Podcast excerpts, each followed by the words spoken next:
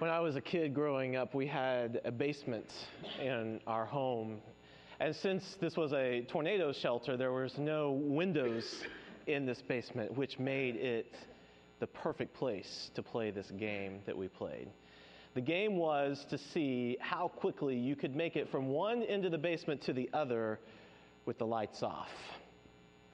And so we would all get up on one wall, and someone would turn out the lights, and then we would have to make our way across that dark basement to the other side. Now, some of us, when the lights went off and we realized just how dark it was, we would just sit down on the floor. It's like, I'm not going any further. Others of us, we would, we, before the lights went out, we would, we would put our eye where we wanted to be, you know, and then boom, when it got dark, we would just take off as fast as we could. We didn't matter what was in our way. We were going to run over it. We just barreled through. But then others of us got smart. We realized after a while that if you stopped and you looked really close, if you noticed, there was a tiny sliver of light that came in from the door at the top of the stairs. And if you let it, that light could guide you to safety we all have dealt with darkness in our lives or will deal. In fact, the question before us today is not will darkness come upon us, but rather what do we do once we find ourselves there? Let us pray. Oh God, give us eyes to see and ears to hear and a heart to understand what it is you want us to learn from your word this day. In Jesus' name we pray. Amen. You know, I've always been confused by Advent. Maybe it's because I did not grow up in a faith tradition that celebrated Advent. Maybe it's because in my church we went right to Christmas. And so when I was first exposed to the season of Advent and was told it's about waiting for the light of Christ to come, I was pretty confused. Why are we waiting for something that's already happened? Why are we looking for the light of Christ when the light of Christ is already here? It is true that Christ has come. It is true that the light is here. But it is equally true that the reign of Christ is not yet complete. It is equally true that the light has not yet expelled the darkness. You know, Advent reminds us of one of the great tensions in the Christian life, mainly the already and the not yet kingdom of God. The kingdom is already here, the kingdom is not yet here. And we live in that space between, in the space where we can and do experience darkness. As we start this Advent season, I found myself focusing more and more on darkness. And I don't know why, really. Maybe it's because, like I told the children, I hate short days. They drive me insane. Coming home at 4:30 and have to turn on all the lights is just not fun. So my body, for some reason, needs the light. So maybe that's it. Or maybe I'm just more sensitive to the darkness in the world right now. Maybe I, like you, watch too much cable news. It's there. The fact is, we are all sensitive to darkness in some ways, are we not? The world can be a very dark place. Every day we see violence and war, prejudice and injustice, illness and death depression and anxiety, debt and poverty. We all live with some sort of darkness in our lives, be it from the circumstances that life has put it in, or sometimes, if we are honest, because of our own sin.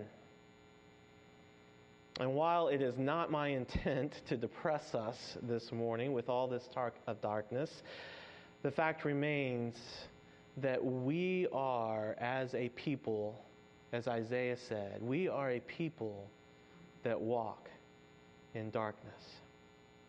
And I think that if we are going to honor the light, then we must deal with the darkness. The disciples in this passage were dealing with their own kind of darkness. Earlier in chapter 13 of Mark, uh, the disciples and Jesus were walking through the temple in Jerusalem, and the disciples were marveling at the temple and how large it was and all of the giant stones that made up the temple. And Jesus sort of stopped them in their tracks and said, You see all these great buildings?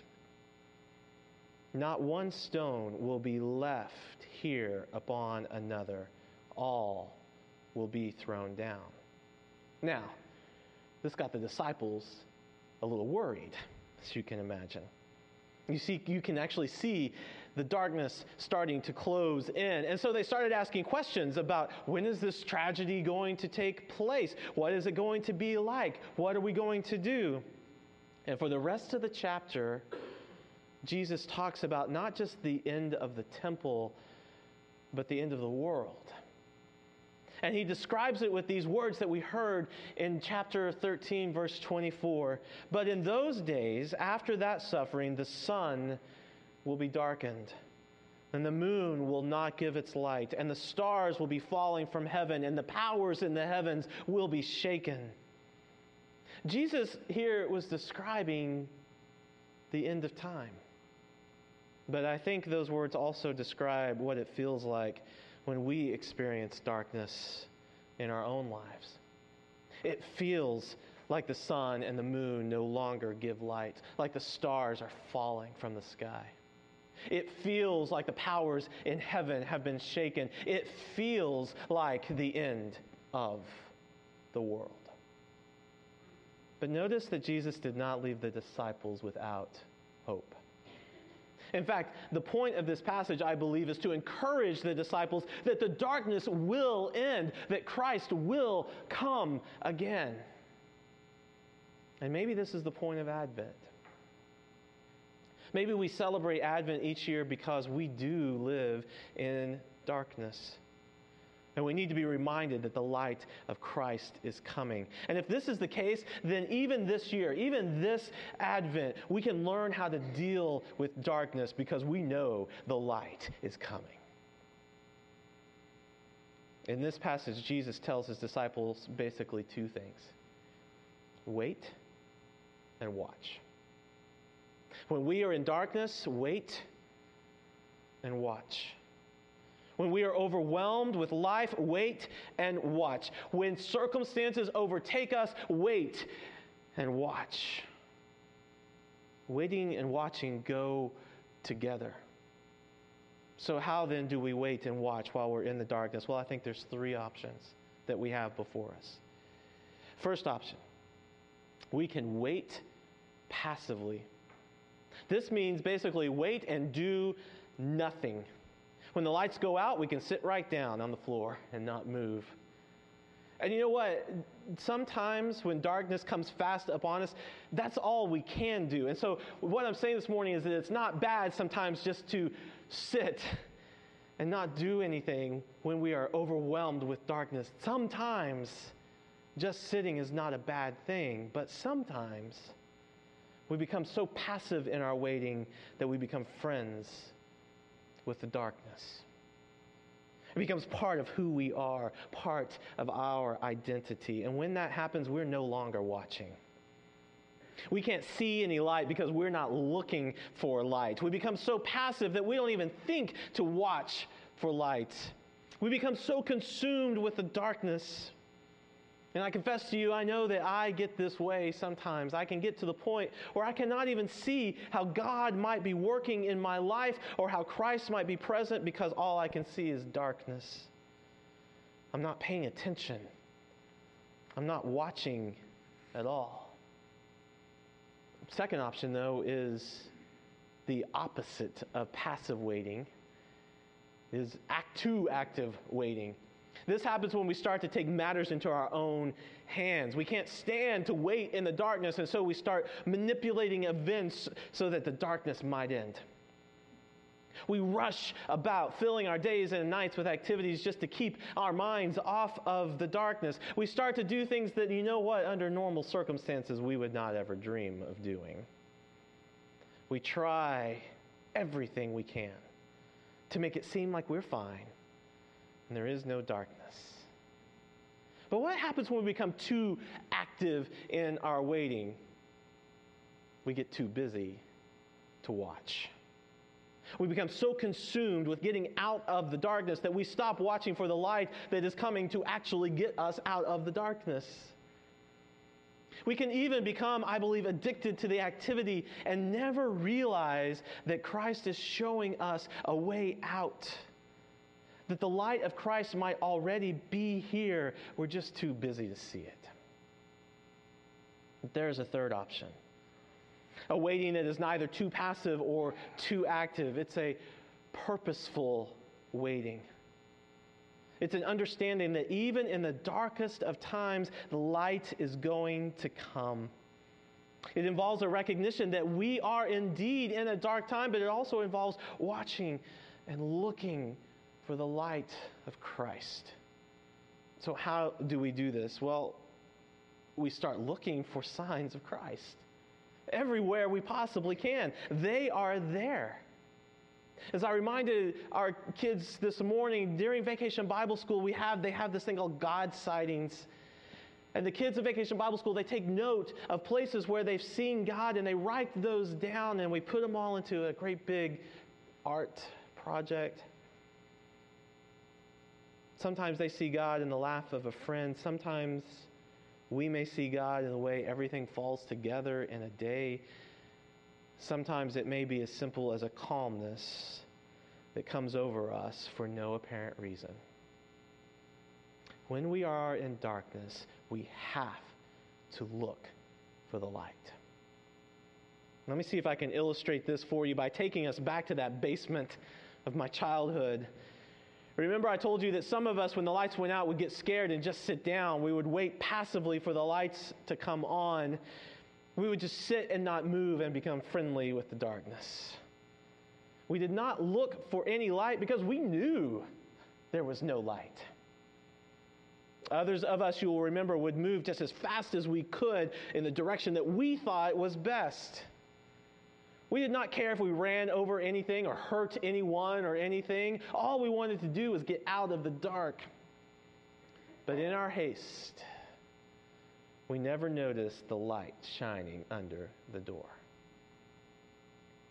Finally, as we played the game more and more, some of us learned that the best way to deal with the darkness was to first stop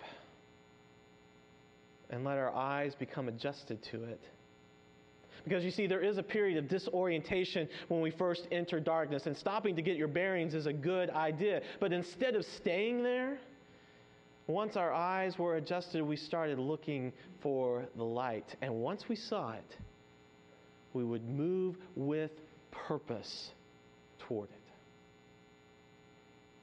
I don't know what kind of darkness you might be in today.